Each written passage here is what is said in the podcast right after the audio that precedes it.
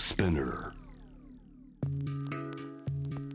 世界のフレッシュなニュースをあなたの好奇心のテーブルに届けます。News to Table on J-Web シャムダプラネットこの時間は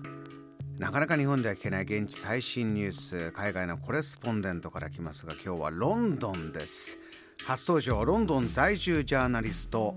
IU 情報経営イノベーション専門職大学客員教授宮田花子さんです。宮田さんよろしくお願いします。よろしくお願いします。こんにちは。こんにちはですねそちら今何時ですか？えっとお昼の12時16分です。あれどんなランチ召し上がったのか召し上がるんでしょうか？イギリスはですね、あのランチ時間は13時1時からなんです。なのでまだお昼食べてないです。そうなんですね朝遅めに召し上がるんですか、皆さんいえ朝は早いんですが、割と皆さん朝早く起きて早くあの会社に行くんですけれども、まあ今行ってない方が多いですが、でも13時で1回休んで14時からまた午後の仕事っていうそういうスケジュールです。あーまず前半戦しっかり冴えた頭で働いちゃおうということなんですねさあ皆さん、えー現在のロンドンから気になる最新ニュース伺いたいんですがまずはコロナの状況いかがでしょうか？はい。昨日9月1日の16時発表のデータによると、えっと、イギリスの人口は6800万人ぐらい、日本の半分なんですが、うち感染者数が3万5693人、死者数が207人、えっと、これがちょっと増えていて話題になっています、ずっと2桁台の死者数が続いていたんですけれども、でもこれは月曜日がイギリスは祝日だったため、3連休の後にレポートされたので、あの加算されたというふうに考えられています。これ宮下さんあの数字もそうなんですが暮らしててのねロックダウンとかいろんなのも続いててこうバランスをとどう取っていくのか暮らしてての街の様子宮下さんもご自身のこう感覚いかがですか？はい。えー、とイングランドは今あの7月19日から完全に緩和しています。イギリスはあのイングランド、スコットランド、ウェールズ、北アイルランド4地域ありますけれども、それぞれの自治政府が主導してコロナ対策をしているので、私はイングランドのルールに従って生活しているんですけれども、あの7月に街はすっかり緩和しました。飲食業もかなり通常運用になっていて、イギリス人にとってはとっても大切な場所であるパブが開いたことで、ああ、街が戻ったなと思った人は多いと思いますうん。ただ感染者数自体は7月に緩和後に 1, 1回ガーンと下がったんですけれども8月にまた上がってきてしまったので心配されています。あのただそんな中でもあのま街はかなり開いてきているので皆さん特にお店の人たちはあの感染抑制のために独自の店内ルールを設けて、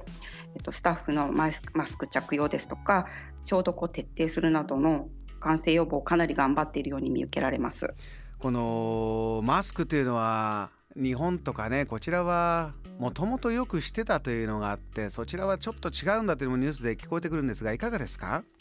その通りです。マスクはコロナ以前はしたこともないという人が圧倒的に多かったんですね。ですが、もうマスクをしないとどこにも行けないというルールがロックダウン下で施行されたのでうん、すっかり定着しました。しかし緩和したので、マスク着用義務がある場所はとても減っています。でも、ロンドンでは現在でも公共交通機関内はマスク着用が義務付けとなっています。ただ、持病などがある人でマスクができない人はマスクが着用できませんというバッジをもらえるのでそれをつけている人もよく見かけます。と私は韓国人が多く住むコリアンタウンに住んでいるのでマスク着用率はとても高い地域に住んでいるんですがこの辺の着用率は地域性がとてもあって住む人々のバックグラウンドで相当差があるというふうに言われています。うんなるほどそうかそういう持病などでできない人にマスク使用できませんバッジとかそういう工夫もあるというのはいいなと思いましたあのワクチン接種そして検査の状況というのもいろいろ政策やり方変化している部分あるんでしょうか？ワクチンは、えっと、昨年の12月8日に世界で初めてワクチン接種が始まったんですけれどもあのこれはもうずっととてもスムーズに進んでいます。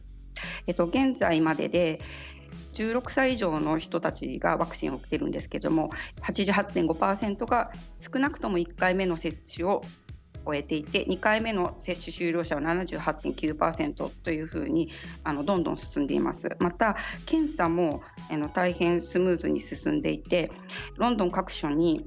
ウォークインといってアポなしで行ける PCR 検査場がたくさんあるんですね、私のうちの近所にもあります。これは感染したかなと思った症状がある人は誰でもアポなしで立ち寄って検査を受けることができます。それ以外にもラテラルフロー式の自宅でできる検査キットを無料でたくさん配布していて私も週に2回ぐらいの割合でしています。でこの検査をした後にえっと、自分でこれは任意なんですけれども政府のサイトに自分でログインをしてデータを提供します。これが政府の集計にあの反映される形となります。データをあの提供するときに陰性だったか陽性だったか加え年齢性別人種的バックグラウンドを選択してそれが政府の研究データになるという仕組みになっています。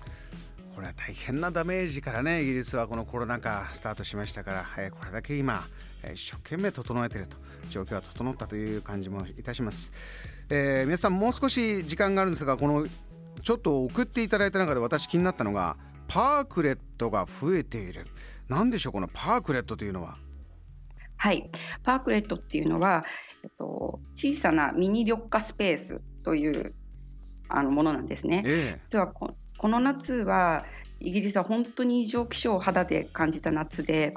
えっと、6月に熱波が来たんですけどもその後に冷夏ずっと冷夏だったんですね。ですがゲリラ雨が日本のようなゲリラ雨があのバンバン降ったりしましてロンドンに住んでいてこんなことは全然なかったのでもう今までになく異常気象を感じた夏だったんですね、うん、そんなロンドンであの見られる環境変動及びこのための取り組みとして、えーと、路上の駐車スペースを利用した小さな緑化スペースパークレットというのが増えています。うん